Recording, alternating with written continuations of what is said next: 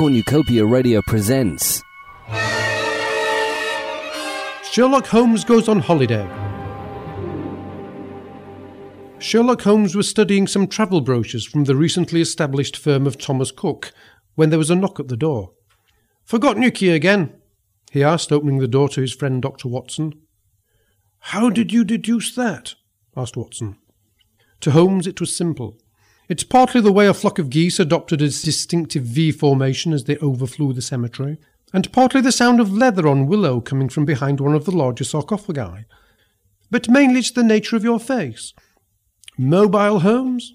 asked Watson, to which Holmes replied that, on the contrary, it was more like a caravan, slow and hard to get around. Watson entered and, noticing the travel brochures, asked, Holiday, Holmes?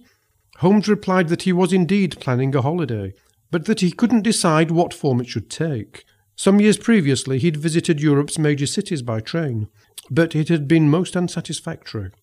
Accommodation unsuitable? asked Watson.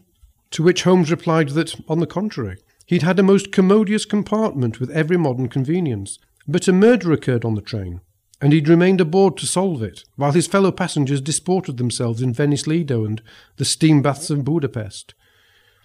He'd also tried cruising, but that had led to an unfortunate incident with an elderly widow, and he was lucky not to have found himself in an Egyptian prison. Ever thought of camping? asked Watson.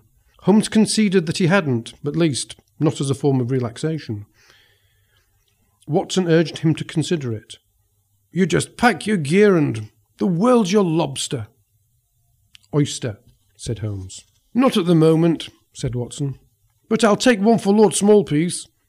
He had an all night sitting followed by an early day motion. Said I'd see him at the pudding club this evening. Help him keep his pecker up. An oyster and a helping of spotted dick should do the trick. Watson could see that Holmes remained unenthusiastic about camping, so offered to show him the ropes. I'll dig out my old army tent, he said, and my shorts. It'll be a bit of a squeeze, mind. In that case, said Holmes. I'll bring my own shorts. Where do you propose to go? South of France, Watson replied without hesitation. Holmes balked at the thought of the expense involved. It won't be expensive if we use one of these no frills rail lines. Easy train will take us all the way from Victoria to Dot sur la Map. Dot sur la Map? asked Holmes. This was a place of which even he hadn't heard. Probably in the middle of nowhere, said Watson. But I expect you'll be able to catch one of these newfangled charabancs to the campsite. Their journey was rather noisy, the train being full of stag doos and hen parties. But it was cheap. As Watson had predicted, Dot sur la Map was in the middle of nowhere. Its main feature, a war memorial commemorating a battle that had been fought there. Not even Watson, with his military background, could understand why anyone would want to fight a battle over it. Perhaps they were fighting to get out, said Holmes. They found a charabanc stop, and the timetable told them that they were in luck. There would be a charabanc to the campsite the following day. So they pitched their tent beside the stop. Hammering in their tent pegs was so difficult that Watson wondered at the nature of the rock. Sedimentary, my dear Watson, said Holmes. Next day they arrived at the campsite. It was pleasantly situated in a citrus grove. A lemon entry, my dear Watson, said Holmes as they walked through the gate. Ideal, Holmes, said Watson. It was a typical late Victorian campsite. Germans with their recently invented Mercedes, Italians munching their freshly baked Garibaldi biscuits, and camp reps bending over backwards to please. They pitched their tent, then Watson went in search of coq while Holmes pored over his French phrase book. By midnight, both were satisfied, and they fell into a deep sleep.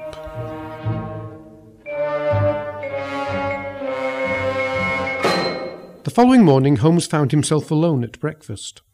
Assuming that Watson was off on another Gallic symbol fantasy, he was about to begin his coffee and croissant when a strange woman approached and wedged a note among the croissants before disappearing into a throng of Russians who were having their morning vodka with a splash of tea. The note read, If you want to see your friend alive again, Meet me by the spring that provides the source for the two million year old water that they bottle and sell at extortionate prices. Two million year old water, thought Holmes. That must be well past its sell by date. I wouldn't pay a centime for it. Unwilling to meet a strange woman on an empty stomach, Holmes finished his breakfast, then made for the spring that the note had mentioned. When he reached the spring, he found Watson spread eagled on the ground, the jack-booted foot of the strange woman on his chest. I see old habits die hard, he said to Watson. But before Watson could reply, in one seamless action the strange woman discarded her hat, then her bodice, and was about to remove the first of her six petticoats when Holmes realized that she was none other than Professor Moriarty. You'll never get away with it, he exclaimed. On the contrary, replied Moriarty. I've already replaced the peerless Granny Smith with a bland French apple. Next. Before he could finish, Inspector Lestrade emerged from a nearby tent. An easy train express had gone missing, and he was following a line of inquiry. Arrest this man, Holmes called to Lestrade. On what grounds? Asked Moriarty. What man? asked Lestrade, who was still under the impression that Moriarty was a woman, and to whom he'd taken something of a shine. Moriarty insisted that his question be answered first.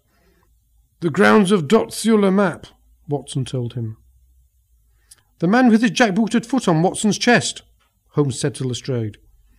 Without replying, Lestrade drew his Webley from his shorts and levelled it at Moriarty. A loud crack split the morning air. No one was sure if it was the report of Lestrade's Webley or one of the recently invented Mercedes being started.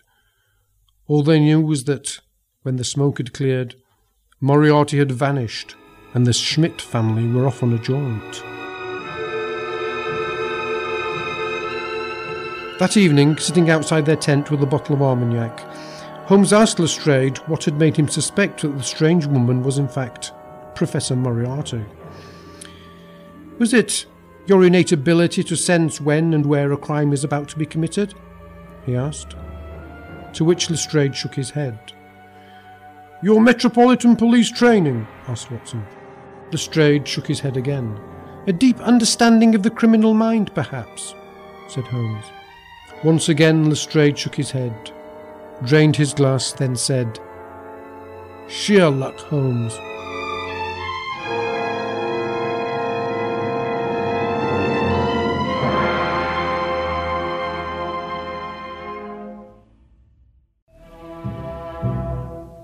Homes and Gardens.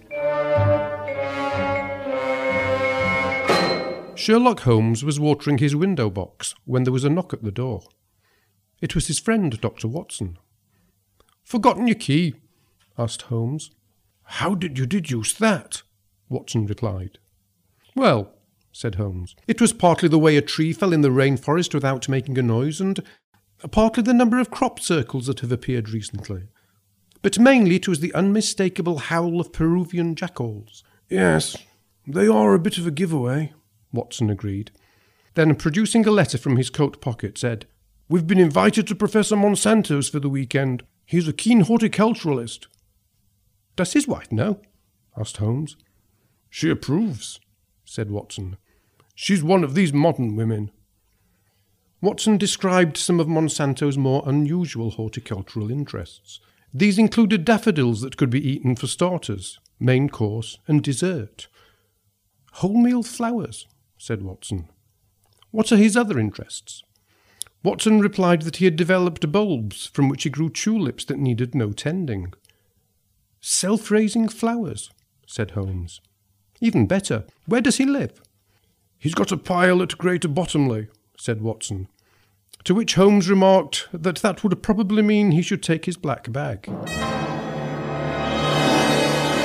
They caught the 450 from Paddington, changed at St Mary Mead, and were at Professor Monsanto's in time for dinner. Over dinner, Professor Monsanto expatiated on the benefits of genetic modification. He believed that it would one day be possible to cross a monkey with a dense thicket and get a bush that would run for president. Watson thought that this was pure fantasy, But by the end of the meal, Holmes was beginning to suspect that there was nothing pure about Monsanto. The following morning, Watson found himself alone at breakfast. He wasn't very hungry, so he settled for a boiled egg, two rounds of toast, four rashers of bacon, a helping of kedgeree, and a pot of tea. After breakfast, he went into the garden, where he saw many strange things. There was a King Edward's on a chaise longue. It was a couch potato. The flowers were unusual colours. The roses were brown, the violets were grey, and the fuchsias orange. Then he spotted a strange looking citrus tree. He approached it, muttering, Wonder what this can be. A lemon tree, my dear Watson, said a familiar voice. Holmes! exclaimed Watson. But why the disguise? Holmes explained that he believed that Monsanto meant to replace politicians with mutant vegetables. Watson found it hard to believe that anyone would notice the difference. But then a thought occurred to him. The Prime Minister could be a giant turnip. Precisely, agreed Holmes.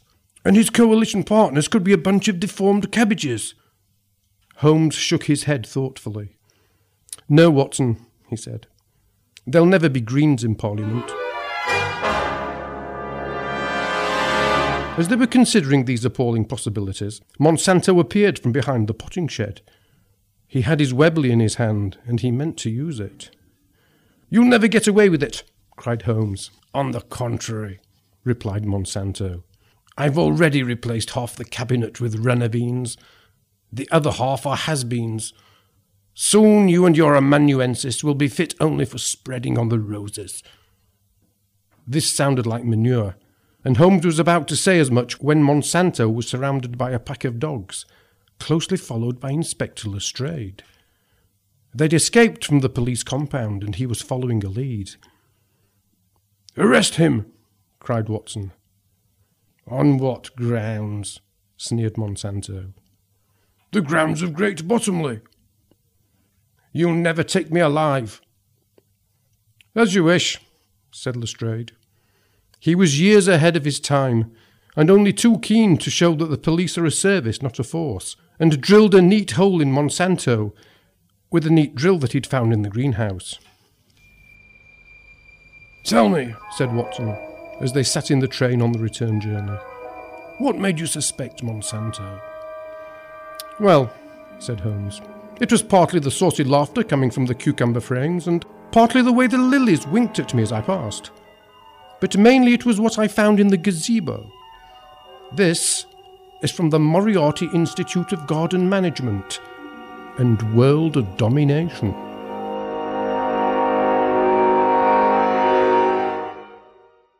Sherlock Holmes and the Case of the Missing Fang.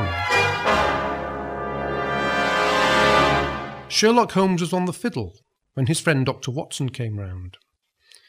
I deduced from your appearance, said Holmes, that you had a fine repast yesterday evening. How did you deduce that? asked Watson. Well, it was partly the caviar on your collar and partly the lobster on your lapel. But mainly it's the portion of dessert in your ear. You'll have to speak up, said Watson. I'm a trifle deaf. I said, dined with an old chum. Known him since school. Elementary, my dear Watson. No, public. Name's Acula. Dr. Acula, the well known Transylvanian blood specialist? asked Holmes. Bloody nuisance. Didn't arrive till gone twelve. Said he'd had an appointment with the Children of the Night. Anyway, must be off.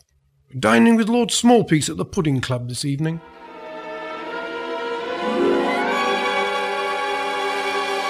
After they'd had dinner, a starter of deep fried black pudding, followed by steak and kidney pie and rounded off with treacle sponge, washed down with a couple of bottles of the Lafite 86, Lord Smallpiece confided to Watson. I'm worried about Lady Smallpiece. Like you to take a look at her. Already have, said Watson. Fine figure of a. Ah, see what you mean. Tomorrow morning, do? Capital. Meanwhile, at Smallpiece Towers. Lady Smallpiece was preparing for bed. She knew there was little chance of her husband returning before he'd had his roly-poly, when she heard something at the window. Either the window cleaner was working late, or It is I, Dr. Acula. I desperately need a drink. Dime in a sample of your blood. Lady Smallpiece was only too pleased to oblige, offering him a whole armful, which he accepted with relish, a dash of mustard and a spoonful of extra hot lime pickle. Hot stuff, Lady Smallpiece. You're so kind. Now you must excuse me. I have to return to my coffin. I'm in bed. So saying, he left by the window through which he'd entered, but landed heavily, breaking an incisor. The following morning, the curtains were closed when Watson entered Lady Smallpiece's room. A brief examination showed to his satisfaction that she was still a fine figure of a woman. He asked her what the problem was. It's my get up and go, she replied. It seems to have got up and gone. Yes. I was bitten by a bat last night. There's a lot of it about this time of year. Fortunately, I've got some anti-bacterial cream. Take it and rub it in whenever you feel the need. I feel it coming on now. Would you mind giving me a hand? Not at all. Two hours later, as Watson was leaving, he passed under the window of Lady Smallpiece's room and spotted a strange looking object on the ground. He picked it up, intending to show it to Holmes. It's a fang, said Holmes after a cursory examination. Odd shape for a fang, don't you think? Fangs ain't what they used to be. I think we should pay Lady Smallpiece another visit this evening. But when they reached Smallpiece Towers, they found a note from Lady Smallpiece pinned to the door, saying she had gone to St Sepulchre's for some spotted dick. Holmes calculated the distance between Smallpiece Towers and St Sepulchre's to be somewhat over twenty-six miles. It'll be a marathon, he told Watson, but if we run, we should make it in time. In time for what? asked Watson. In time for dessert. Or perhaps I should say, in time to prevent Lady Smallpiece becoming dessert.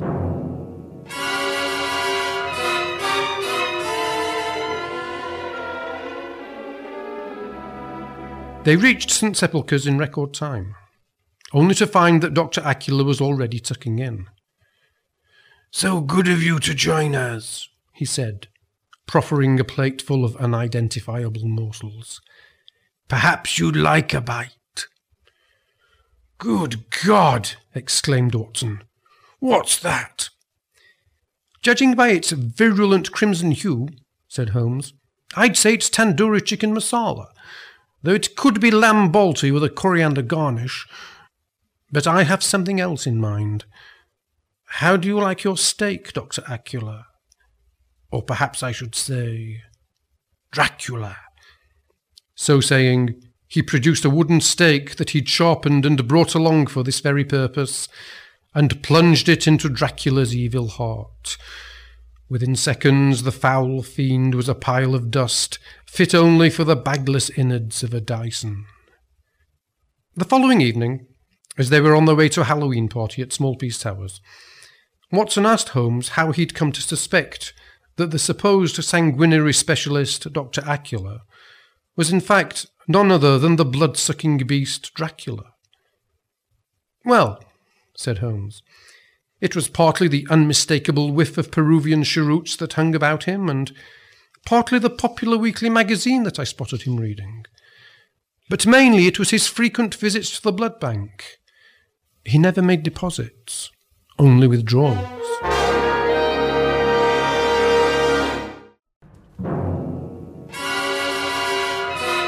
Sherlock Holmes and the Case of the Belated Christmas. Sherlock Holmes was putting away the Christmas decorations when his friend Dr. Watson came round. These are rather splendid, said Watson, fingering two small round objects. Holmes agreed, then asked him to return them to the box with the other baubles. I've had a letter from a late chum, Watson continued, raising an eyebrow in a clear sign that he was intrigued, Holmes asked. How can he send a letter if he's dead? I didn't say he was dead, Watson replied. I said he's late. Three weeks late. That's how he leads his life.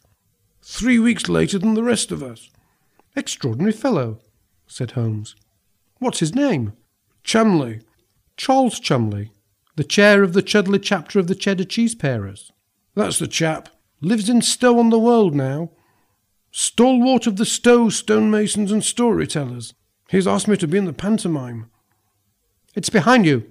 What is? The box for the fairy. What a pretty dress, said Watson, handing the box to Holmes. Holmes agreed that it was indeed a pretty dress, then added, But I've had enough fun for one year. Which part does he want you to play? The dame. Can he not find someone locally? Apparently not. Seems there is nothing like a dame. Nothing in the world. So it's a musical. I didn't know you could sing, Watson. Goodness, yes. Used to sing to the troops before they went up the Khyber. What about when they came back? They didn't. Stow on the Wold, you say? I suggest you catch the 450 from Paddington. Change at St Mary Mead. I predict there'll be someone in a pony and trap waiting at Stow Station, and if my prediction is correct, he'll be a surly fellow with bushy eyebrows and thick side whiskers. Ask to be taken to Chumley's. You'll be there in time for dinner. Watson took Holmes's advice. When he arrived at his destination, it was white over. The locals had an expression for it. They called it snow on the wold.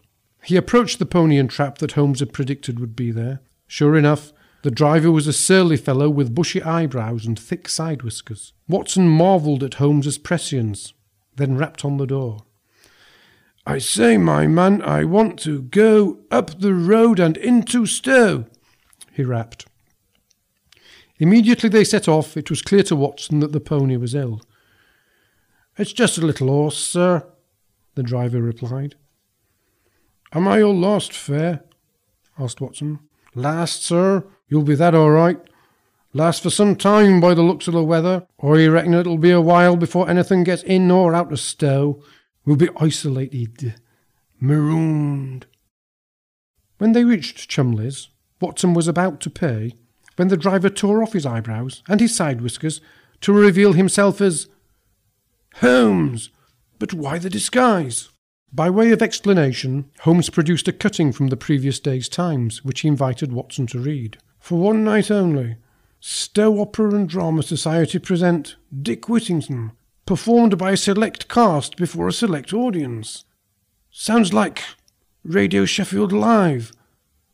But there was no need to go to all this trouble, Holmes. You could have simply asked me for a ticket. I'm not here to snigger at double entendres, or watch some dick with his favourite pussy.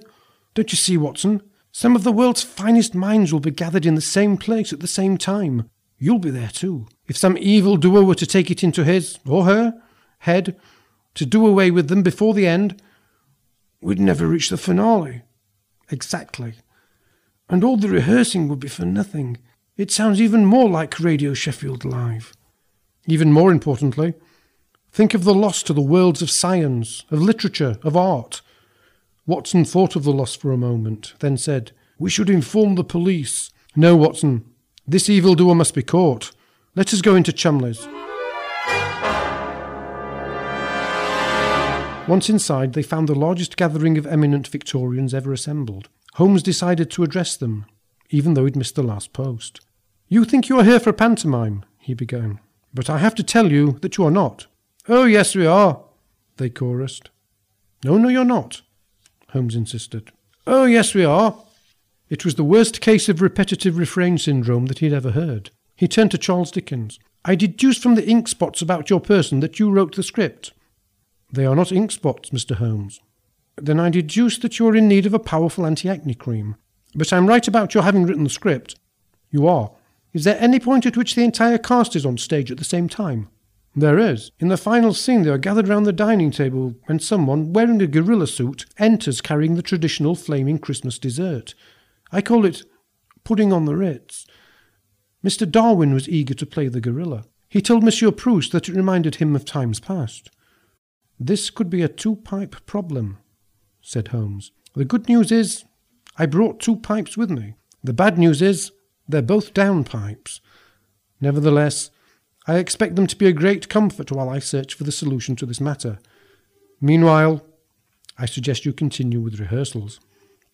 Watson showed an unexpected gift for dressing as a woman. Miss Twining provided the tea, Monsieur Pasteur the milk, and Mr. Tate and Mr. Lyle the sugar.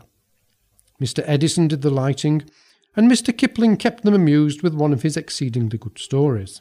The costumes were provided by Mr. Marks and Mr. Spencer, who were only too happy to exchange anything that didn't fit properly, provided a receipt could be produced, which was the case with the small French artist. Too loose, Lautrec? asked Mr. Spencer. Monsieur Lautrec said that it was, and apologised for having lost his receipt, but offered a poster advertising Marks and Spencer's stall in Cheapside. Capital, said Mr. Marks, borrowing an expression from his cousin Carl. When the show began, after a short delay, Holmes found to his surprise that he was sitting beside Charles Darwin. I thought, said Holmes, that you were to play the gorilla.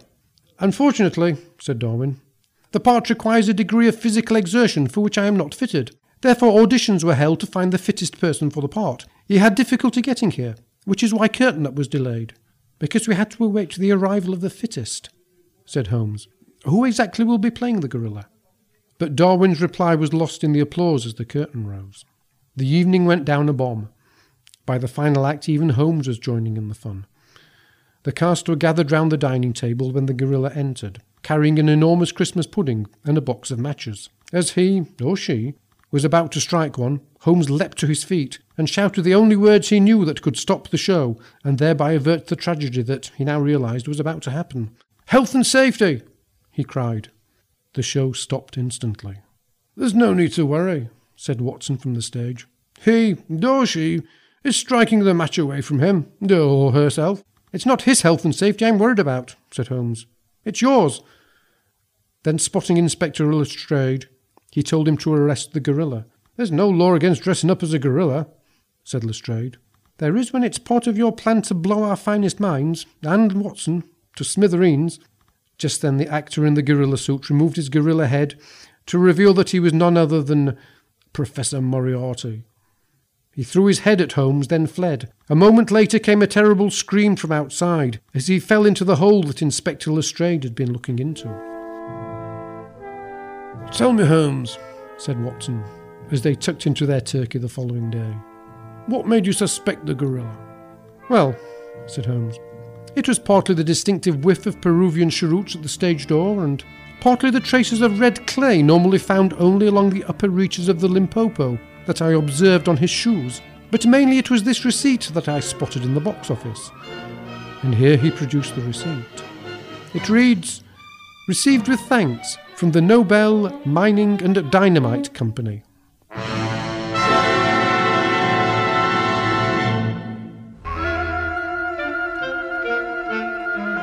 Holmes in Love.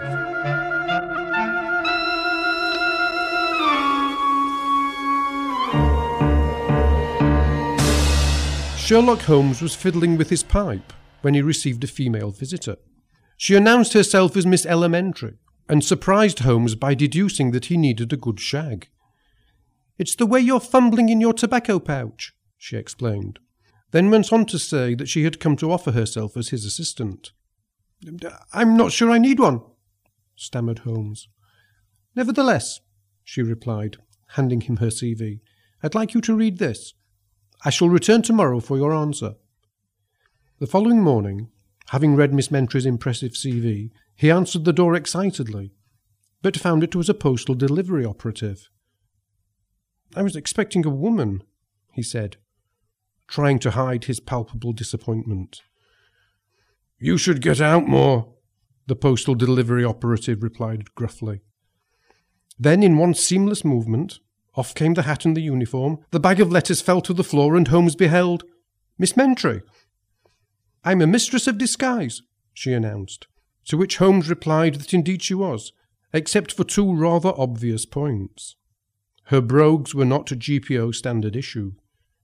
She conceded this, then accepted Holmes's invitation to enter his rooms. Once inside, she gave him a letter from his amanuensis, Dr. Watson. Holmes explained that he and Inspector Lestrade were on holiday in the Cornish seaside resort of Five Bays. I know it well, said Miss Mentry. As the name suggests, it consists of five bays. B Bay, where they keep hives, Double D Bay, where they make large braziers. She could see from Holmes's expression that this was not his area of expertise, so she continued, In P Bay, they grow peas. In T Bay, they produce the nation's favourite beverage.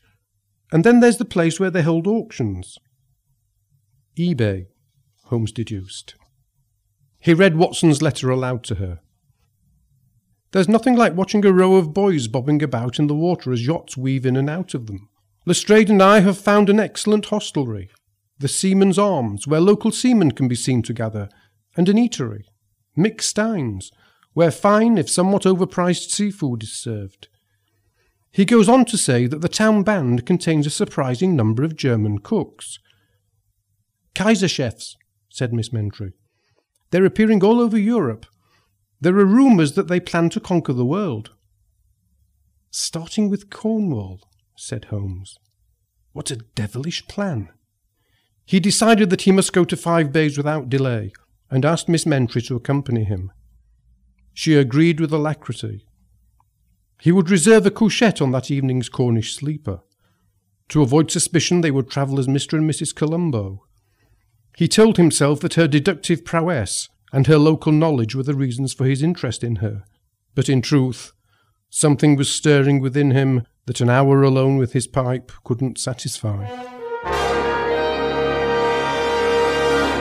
Aboard the Cornish sleeper, Holmes took the upper berth hoping not to disturb Miss Mentry should he toss and turn.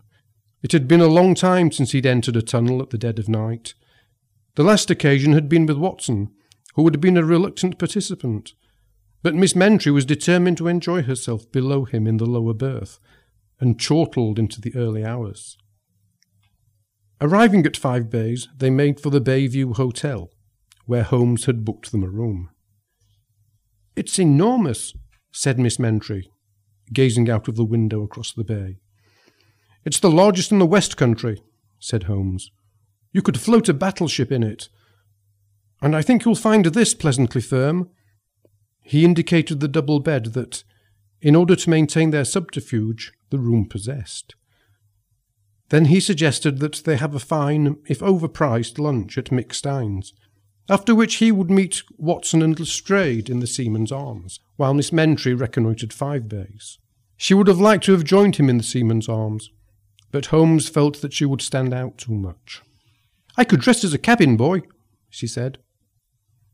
Holmes found the offer appealing, but decided not to mix work with pleasure. At the Seaman's Arms, Watson was drinking alone. To Holmes's inquiry about Lestrade, he replied that a hole had appeared in the promenade, and he was looking into it. Holmes then revealed that he was accompanied by a female. What's her name? asked Watson. Elementary, my dear Watson, replied Holmes. Wise not to bring her here, said Watson. Women and seamen don't mix. Meanwhile, in a hitherto insignificant German principality, the Count was asking his Minister for World Domination about the latest invasion plan.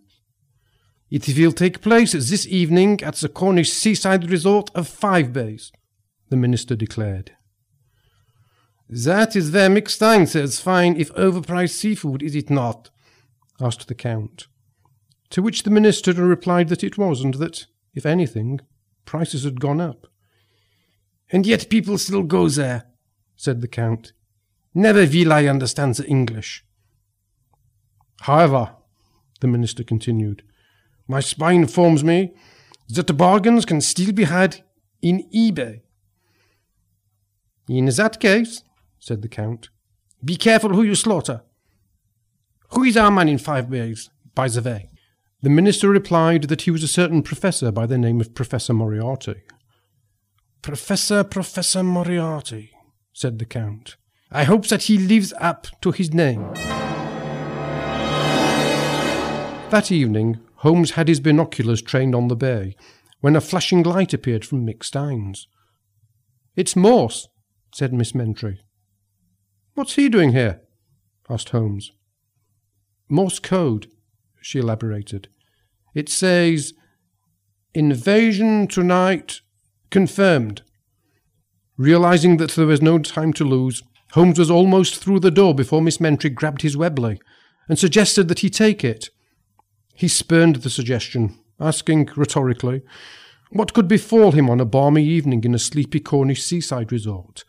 You might be jostled by locals angered by the rise in house prices caused by the influx of second homeowners, said Miss Mentry.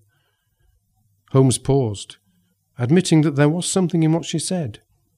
Or, she continued, they might vent their frustration at the demise of the fishing industry by removing your deer stalker and trampling it underfoot.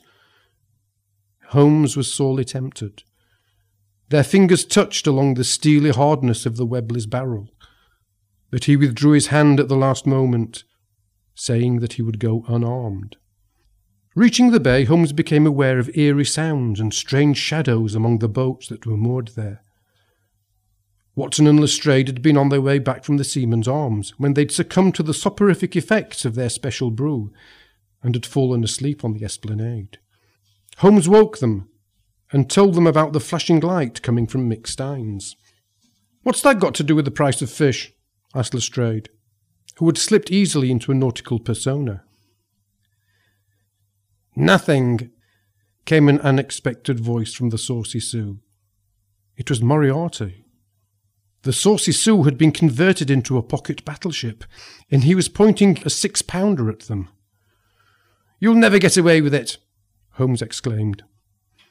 On the contrary, said Moriarty. An invasion fleet is already on its way. But it will never reach these shores, came another unexpected voice from the Saucy Sue. Miss Mentry had climbed aboard, dripping wet, and dressed as a cabin boy, and cradling a huge mackerel. How would you like a slap in the face with a wet fish? she continued, indicating the mackerel. I've already had one at Mick Stein's, Moriarty replied, and it wasn't to my taste. Perhaps this will be more to your taste, she said, producing Holmes's Webley and squeezing the trigger.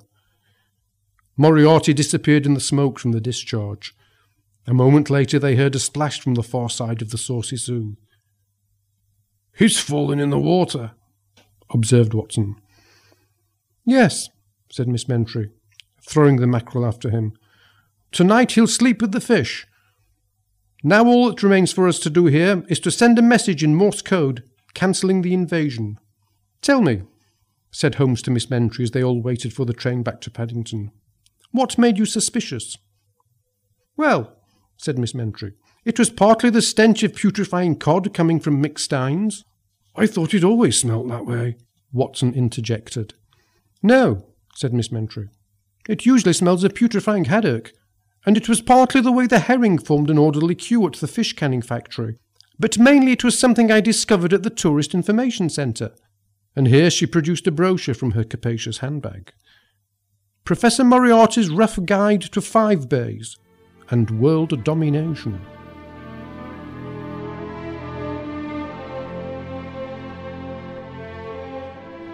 That evening, Holmes asked Watson if he'd ever been in love.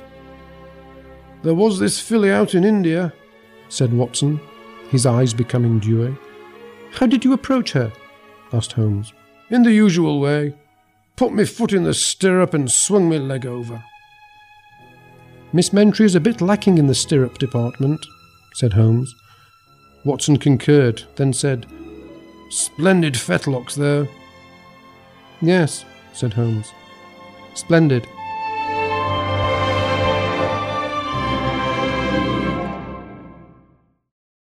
The Cornucopia Radio Show podcast, proving there's more to the internet than just pornography, skateboarding dogs, and Nigerian businessmen.